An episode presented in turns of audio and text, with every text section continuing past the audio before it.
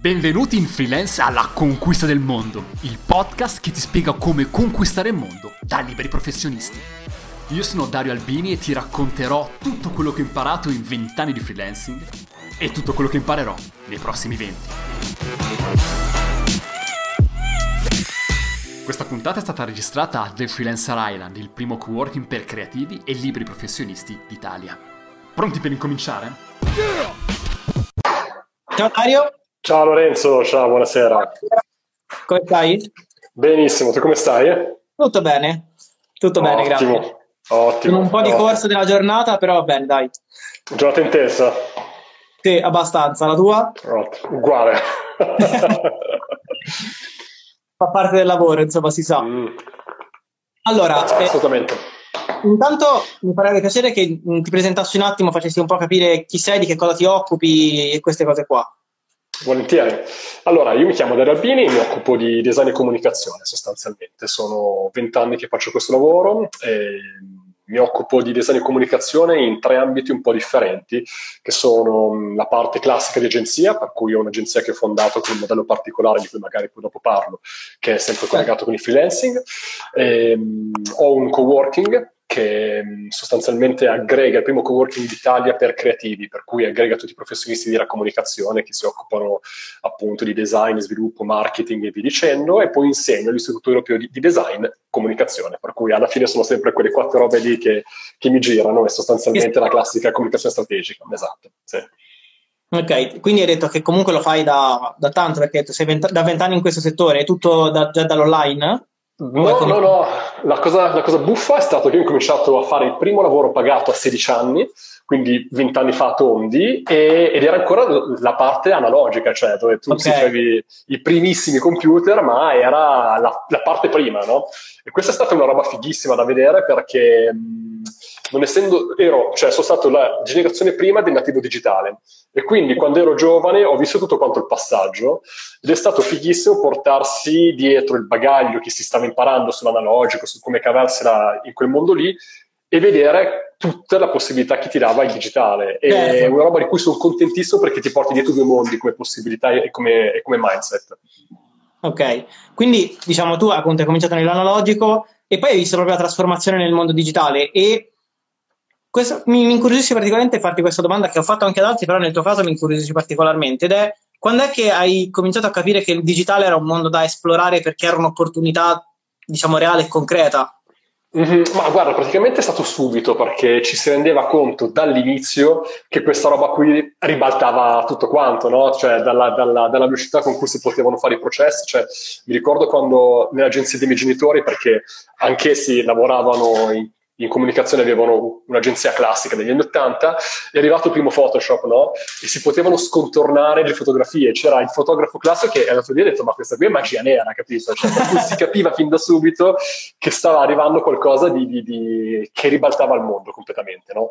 Poi dopo il grosso dubbio era come, quando, in che modalità, che cos'è che rimane, perché poi dopo era una parte così agli albori dove c'era un po' di fantascienza, no? sembrava che entro dieci anni avremmo avuto le macchine volanti, no? e quindi il dubbio, mh, la capacità lì era un po' cercare di capire quali erano davvero delle possibilità reali, quali invece era il momento di ubriacatura. Però si è capito fin da subito, secondo me, chi era attento ha capito fin da subito che il mondo stava cambiando. Ok, cos'è che per, anche lì sempre per curiosità, cos'è che ti sei portato invece, cioè cos'è che ti sei effettivamente portato dietro dalla tua esperienza analogica a quella che invece adesso è quella digitale? Guarda, una roba che rifaccio sempre agli studenti di ED che invece sono dei nativi digitali, no? Ed è la capacità di risolvere problemi annosi con il digitale, no? Perché prima, quando c'è stato il passaggio, o eri smanettone o non funzionava un cacchio di niente sui computer, Certo. dicendo. Per cui quell'attitudine lì dell'andare a smanettare per far funzionare le cose, quella sì, me la sono portata dietro. E cosa che vedo che i nativi digitali, i miei studenti, i miei ragazzi, eccetera, eccetera, non hanno perché sono nati già con una tecnologia molto più rifinita, molto più ripulita, cioè tu clicchi dentro una roba, cioè io per esempio qui ho, ho collegato la scheda di acquisizione video, video alla Reflex e al Mac e funziona tutto, subito, magia, meraviglia. Ai miei tempi no, cioè tu mettevi questa roba qui e sapevi già che non funzionava no? e sapevi già che c'erano tot di, di moccoli ore per, per risolvere e, e quello ha formato secondo me un mindset molto interessante che mi porto dietro ancora. Certo. Te insegni agli studenti più o meno di che età? Eh, da, pa, pa, pa, sarà dai 20 ai 25, 20-26. Quindi età universitaria? Universitario, sì, sì. Eh, esatto. okay. sì, sì, sì. Okay, perché a me, per esempio, la cosa, diciamo, possiamo de- denominarla problem solving, a me l'università me l'ha abbastanza sviluppata, devo dire. Cioè, nel senso che alla fine il, diciamo, tra virgolette, che è brutto, però il dover passare, trovare il modo di passare un esame anche difficile, mi costringeva, tra virgolette, a trovare un modo per reperire le informazioni che a volte il professore purtroppo non dà, eccetera, eccetera, e muoversi in quel mondo, e navigare in quel mondo lì. Quindi probabilmente te non hai visto questa stessa esperienza, cioè non hai questa stessa esperienza con uh, i ragazzi di questa età. Guarda, ho perso per un secondo quello, quello che mi dicevi. Potresti ripeterlo certo, perché ti ho frizzato per un attimo. A livello, a livello universitario, uh-huh. eh, è quello, cioè, a me è quello che è riuscito a permettermi di sviluppare ancora di più il mio problem solving. Perché okay. spesso il professore eh, magari è molto più richiedente di quello che dà a lezione e cose okay. simili. Quindi dovevi trovare il modo di risolvertela e passare quel maledetto esame in qualche altro modo. ok.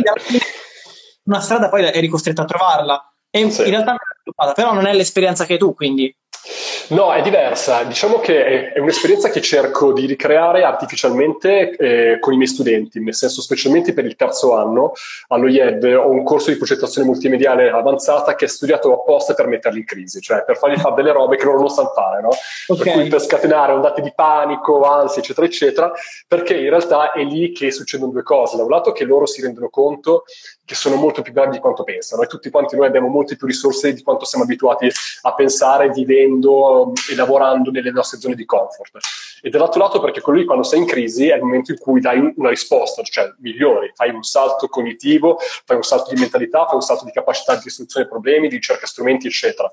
Quindi eh, nel mio campo no, non è stato così, e però è una cosa preziosissima che se manca cerco artificialmente di, di, ricreare, di ricreare, io, in questo caso nei miei corsi di insegnamento allo IED.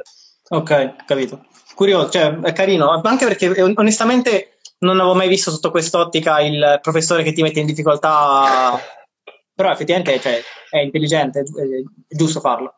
E tu quando ti sei approcciato al mondo dell'online, c'è stata qualche paura che ti ha magari inizialmente bloccato, ora un po' ne hai parlato perché era anche il capire cos'era che era, diciamo, un po' una bomba che esplodeva e cosa invece era reale.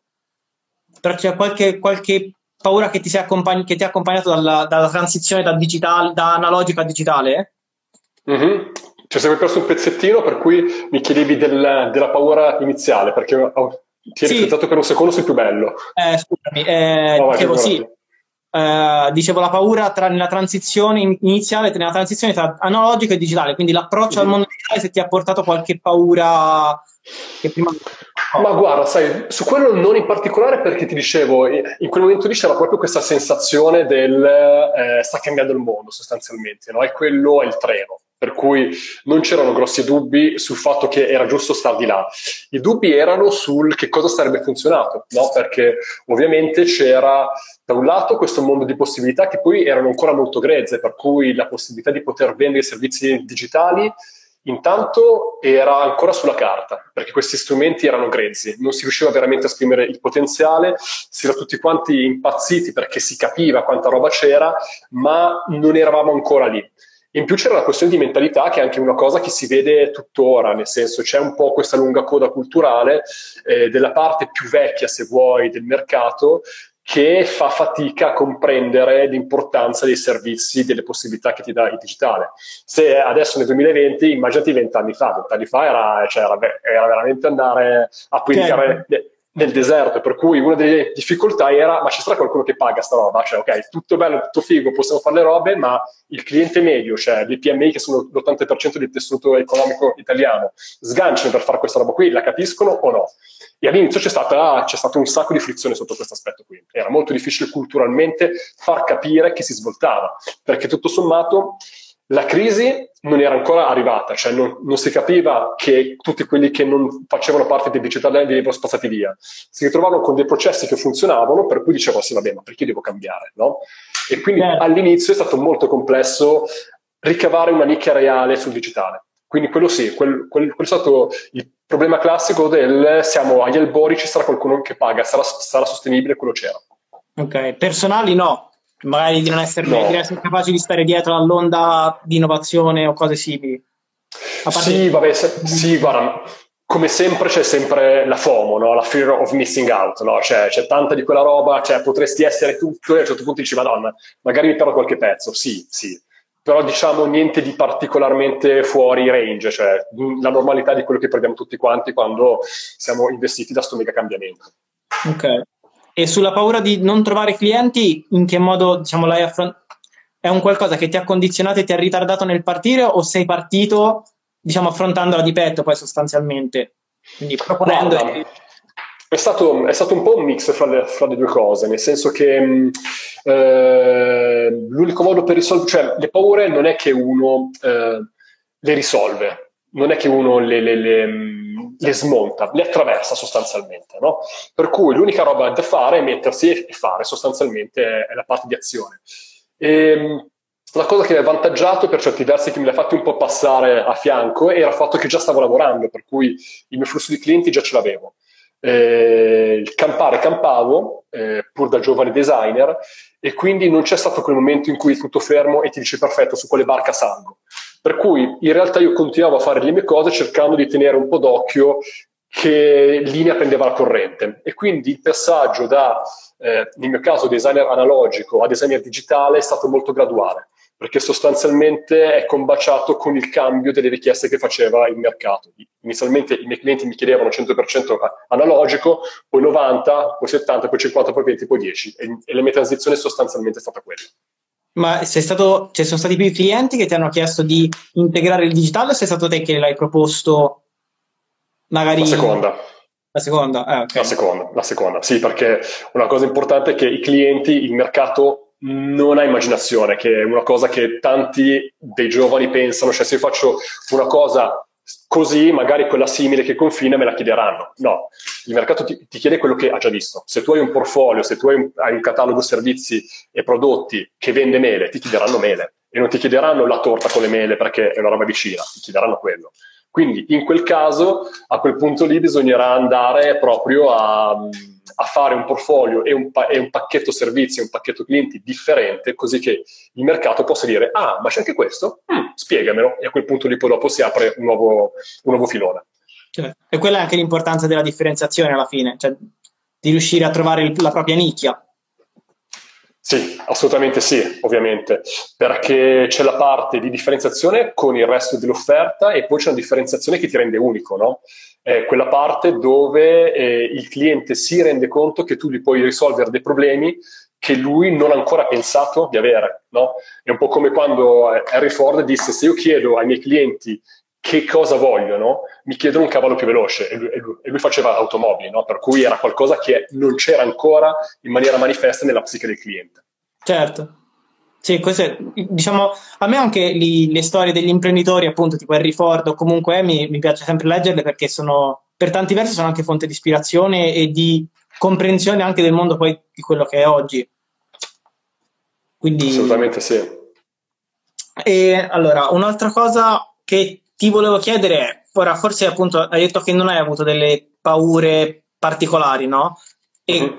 Però al, al, momento ora che ti riguardi indietro e guardi appunto magari la paura di non riuscire a trovare clienti o quel che era, diciamo, mh, mm, te la metto male, eh, però cerca, mm-hmm. cerca di capire che cosa intendo è, secondo te era giusto avere quella paura? In quel momento, ovviamente. Mm, sì e no, nel senso, eh, spacchettiamo la risposta. Uh, no, perché se una paura diventa una forma di procrastinazione all'azione non va bene, ti danneggia. Sì, perché le paure tendenzialmente combaciano sempre con gli angoli dove devi migliorare, no? È un po' come se fossero dei radar sostanzialmente. Quando tu c'hai paura di qualcosa vuol dire che lì ha da migliorare e più c'hai paura, più vuol dire che li devi veramente portarci dell'attenzione. Quindi sostanzialmente se uno le prende non come qualcosa da cui scappare o, o, di, o di, paralizzante, ma di qualcosa che sostanzialmente ti fa da radar, ti fa da, da, da, da stella polare, allora sì, benvengano quelle parole lì, no? Perché sono proprio è il tuo entrare in, in contatto con la realtà e ricevere un feedback e una fotografia del tuo stato attuale, sia come capacità che magari mancano, per cui tu temi di entrare su quel mercato o di fare quel progetto perché non ti senti pronto, allora vuol dire dire che non hai quelle competenze per cui devi preparartele, se ti interessa, eccetera, eccetera, sia di mentalità, sia di atteggiamento. Quindi diciamo, per più prenderle come sfide. Sì, esatto, come sfide, ma proprio come eh, degli alleati preziosissimi, come, come delle indicazioni. Cioè, sostanzialmente queste paure qui mi stanno dicendo esattamente quali sono le cose su cui devo impegnarmi, quali sono le cose su cui devo, devo, migliorare. Cioè, proprio sono dei puntini rossi che ti dicono questa, questa, questa, questa, questa, questa. Perfetto, falle e andrà benissimo. Sono assolutamente d'accordo. Infatti, diciamo, poi a volte io ho visto che anche questi concetti qua, eh, col fatto che ne parlano in tanti, eccetera, a volte sembrano quasi banali. Però in realtà non lo sono davvero, perché effettivamente il, l'associare il ho paura di quella cosa come se la supero ho un momento di crescita cazzo è importante, cioè ti può cambiare la vita a volte. Madonna, ma sai che eh, mi è fatto venire in mente una roba che avevo letto tempo fa ed ero rimasto fulminato, no? C'era un famosissimo giocatore di scacchi russo degli anni 50 riconosciuto come un genio assoluto, no? E già essere riconosciuto un genio fra i russi, cioè, bah, cioè proprio massimo, no? E questo qui, quando gli hanno chiesto, ma lei cosa fa per allenarsi, per essere così pazzesco, eccetera, eccetera. E lui dice che passava le, serate a guardare la televisione russa dove c'erano le lezioni per bambini di scacchi, no? E la cosa allucinante era che questo qui invece era massimo dei fenomeni. E gli hanno chiesto, eh, scusa, ma cioè, tu sei il capo dei capi e leggi queste robe e, e vedi queste robe qui.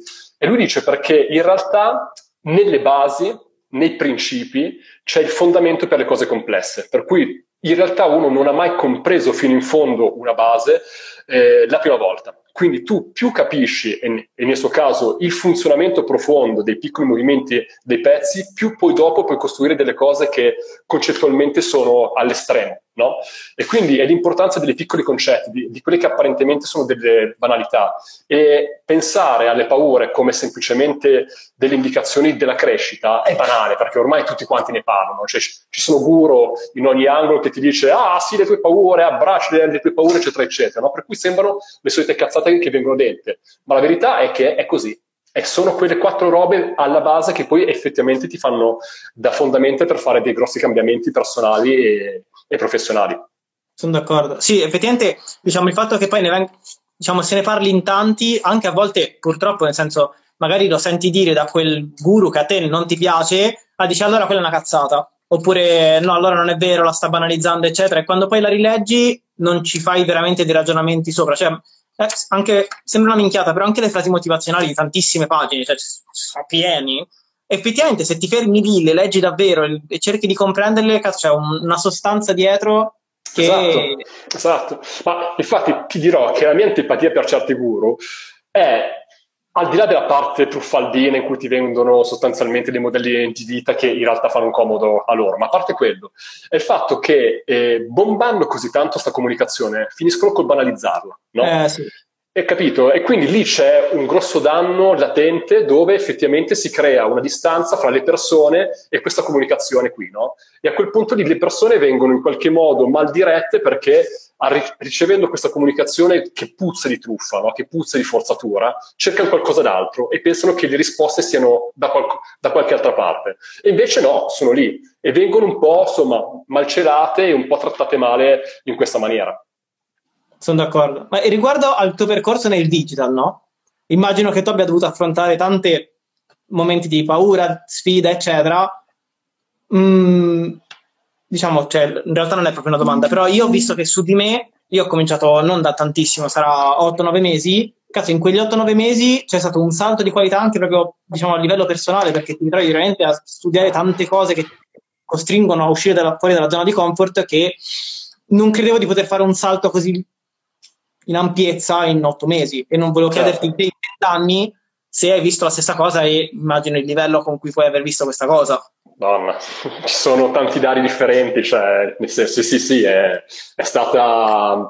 È buffo perché ovviamente in vent'anni c'è tante stagioni, nel senso ci sono stati tanti te che eh, sono nati, vissuti e morti sostanzialmente e che poi da quelle ceneri poi dopo sono nate delle identità differenti. Se prendo all'ultimo pezzettino, diciamo, a, a questa stagione della mia carriera, della mia vita, eh, la differenza è clamorosa, no? E, e, per certi versi è tranquillizzante che lo sia, no? Cioè, la famosa frasina motivazionale del se non ti vergogni del tuo primo contenuto, allora vuol dire che sei partito troppo tardi oppure che non sei cresciuto, ok? È quella roba lì, no? Ed è impressionante eh, anche quanto eh, proprio questo sistema dell'abbracciare le paure, in realtà dell'esposizione al problema come lo concepisco io, sia il vero motore della crescita. No? C'è un po' questa attitudine per cui un problema uno ce l'ha e ha da due, da due risposte, o lo nega oppure cerca di risolverlo subito, no? accontentandosi anche di soluzioni che sono subottimali, no? giusto per dire ok, fatto fatto e per portarselo via. Invece la cosa che ho trovato più utile come crescita è stato quello di eh, accettare l'esposizione al problema appunto, no? E se c'erano delle soluzioni che non mi convincevano, mi, mi, tenevo quel problema lì e me lo tenevo lì e mi dava fastidio e ce l'avevo qua, no? Che mi alitava sulle orecchie, ok? E quella roba lì, a un certo punto, latentemente, ti fa sviluppare tutta una serie di ricerche, di soluzioni, di stimoli alla crescita, che poi dopo porta a tempo debito alla vera soluzione. È come se i problemi a un certo punto fossero come delle torte che hanno bisogno di essere cotte. E c'è un periodo in cui a un certo punto tu la metti in forno e devi lasciare lì che, che si cuocia. Quando è pronta, te lo dice lei. La cosa è o non metterla oppure accendere e spegnere e pensare che sia a posto. E l'esposizione al problema è stato quello che, all'accettare che ci sono dei problemi, delle robe che non sai fare, che non ti vanno bene, che dici, oh, che cazzo si fa adesso? Boh. Quello è stato il singolo motivo di crescita più, diciamo, esponenziale nel mio caso. È stata quella roba lì, proprio accettarmi e tenermi lì. Anche perché non so se sei d'accordo, ma nel, nel, nel caso, chiaramente se la lasci lì, vabbè, rimane lì, ma anche nel caso in cui accendi e spegni il forno, spesso succede che dopo X tempo ti si ripropone. Esatto, quella stessa sì, sì. Esatto, perché è quella roba lì che non è cotta e continua a guardarti e dirti ciao, io comunque sono qua. esatto, sì, sì, sì, sono d'accordo. E sempre riguardo le paure, quando c'è qualche, qualche tuo studente, non so se succede perché chiaramente non conosco bene l'ambito, ma quando c'è qualche studente che da, la, dalla paura si fa immobilizzare piuttosto che affrontarla e agire, cosa, cosa cerchi di fare come cerchi di aiutarlo? Mm, guarda, ottima domanda perché è una cosa diffusissima.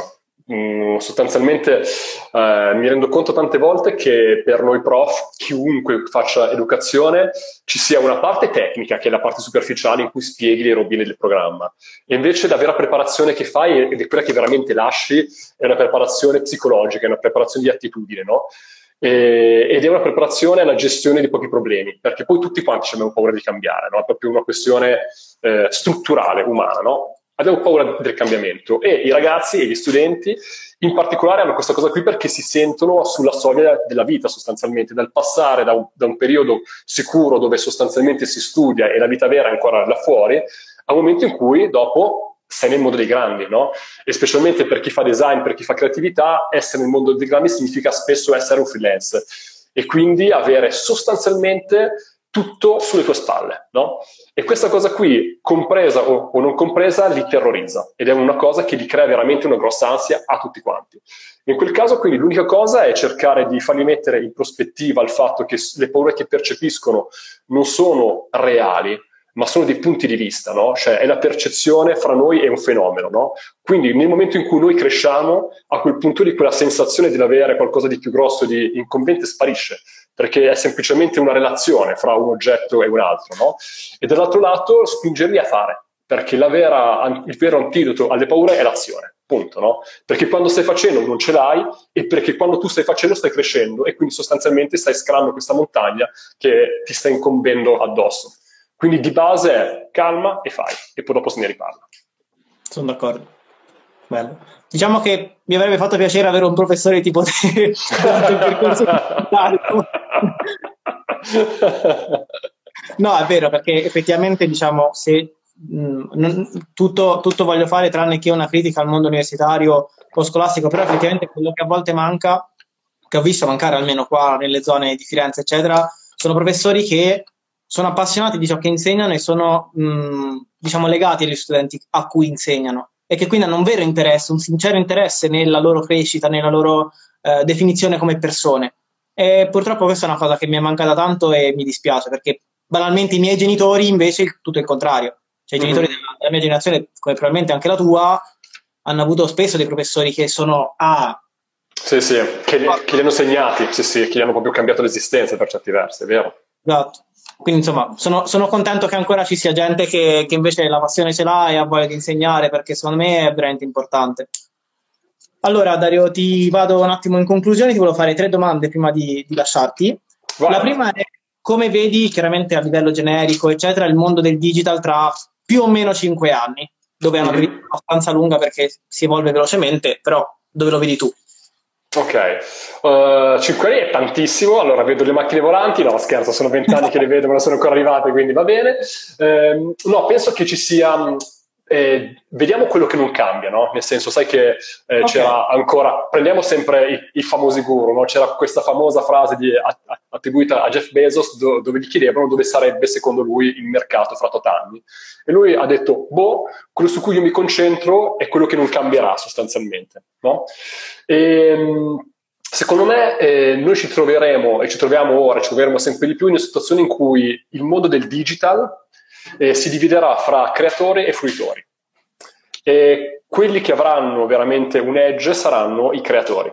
No? Eh, adesso noi abbiamo la possibilità sostanzialmente di creare contenuti con una facilità incredibile. Uno prende il suo telefonino qui e può fare sostanzialmente qualsiasi cosa, può essere in una piattaforma globale come Instagram, YouTube e via dicendo. Per cui la distanza che c'è tra avere qualcosa di interessante e di valore da condividere e il poterlo fare ormai è sostanzialmente nulla. Quindi non farlo significa non salire su uno dei temi più importanti che ci sono nel nostro tempo, no? che è quello di portare esposizione e quindi leva alle tue capacità, che sono capacità tecniche, culturali, di ispirazione, di narrativa, di qualsiasi altra cosa. E, e, la grossa differenza è che ci sarà ovviamente una platea di persone che vogliono queste cose qui e che le fruiscono, ma non le creano, e invece chi le ovviamente le fruirà per capire, eccetera, eccetera, ma sarà parte dei creatori. E le opportunità e gli sviluppi e i grossi frutti del digitale saranno nella seconda parte, in quelli che creano e non che fruiscono. Anche perché poi da parte di chi fruisce ci sono tutti i rischi di eh, addictive cognitivo, tutta la parte, cioè ora si sta parlando di social dilemma e via dicendo, no? per cui c'è tutta quella parte di rischi di eh, peggioramento cognitivo, no? all'avere una soglia di attenzione molto bassa, essere manipolato dai bias che vengono sfruttati dalle piattaforme, eccetera, eccetera. Invece essere dall'altra parte ti fa capire anche come funzionano quei meccanismi lì. Certo. Quindi secondo me fra cinque anni saremo in una situazione ancora più polarizzata. In questo modo poi con tantissime nicchie, cioè sarà un po' come sostanzialmente una biblioteca ora, nel senso che tu puoi andare a trovare un argomento specifico di qualsiasi roba, no? Mentre prima, dieci anni fa, se dovevi cercare, non so, un argomento super di nicchia, nel senso di abitudini, uh, di, di, sonno dei macachi, non, non, lo trovavi. Tra cinque anni sì, ci sarà uno che è appassionatissimo di come dormono i macaci un, e ci sarà il suo canale dove ti racconta tutto su questa roba qui. Secondo me sarà una cosa molto fatto a, a piccole nicchie e poi tra creatori e fruitori molto staccati. Curioso, effettivamente è vero. Cioè, io ho guardato l'altro giorno eh, immagino tu segua Ninjalytics, uh-huh. che hanno fatto tutta la, la, serie di live con personaggi di... Cazzo, io non sapevo che c'era un prete che aveva x mila follower su, su Instagram. Fantastico. Cioè. È vero, esatto. Oggi ho scoperto che c'è una signora anziana tipo di 90 anni che fa la, la modella, fa la nonna, eccetera, eccetera, e ha tipo 100k di follower. No, e fa... Ma, cioè, ma è meravigliosa questa roba qui, no? e quindi sì, me fra 5 anni ci saranno ci sarà la diversità de, de, del mondo a, accessibile per chiunque, cioè, e sarà una roba meravigliosa questa, cioè, veramente, sarà una roba pazzesca. Certo, tu dove ti vedi tra, tra cinque anni? Sicuramente tra i creatori, cioè tra i clienti. spero proprio di sì e spero sostanzialmente di sfruttare la piattaforma per poter essere utile nel mio piccolo a dare un senso al percorso che ho fatto sostanzialmente, perché poi anche eh, parlavamo prima della, della parte della, della, dell'insegnare, no? la parte che mi piace veramente è um, il rapporto con i ragazzi e il fatto che in maniera super egoistica trovo la sensazione che quello che ho imparato, quello che è stato la mia strada, ha un senso anche per qualcun altro e quindi diventa vera, veramente completa. No?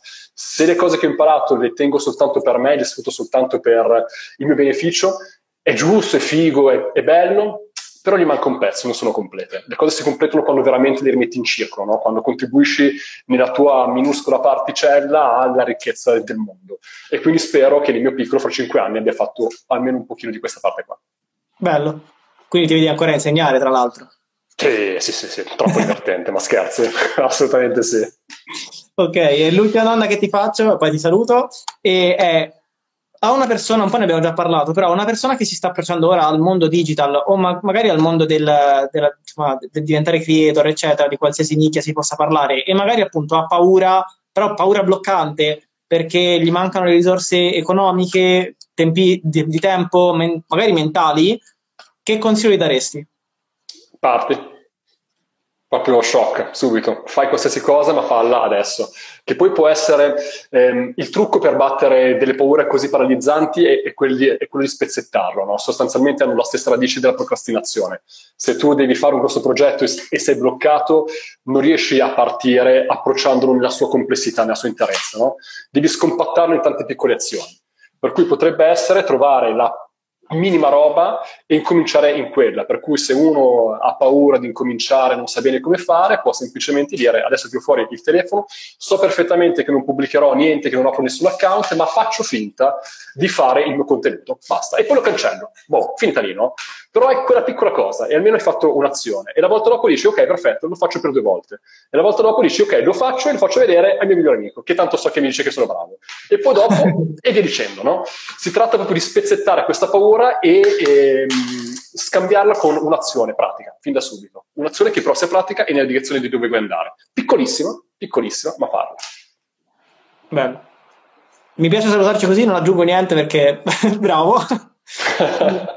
Ti ringrazio davvero Dario per, per questa live. È stato, è stato un piacere. Eh, mi ha fatto veramente piacere.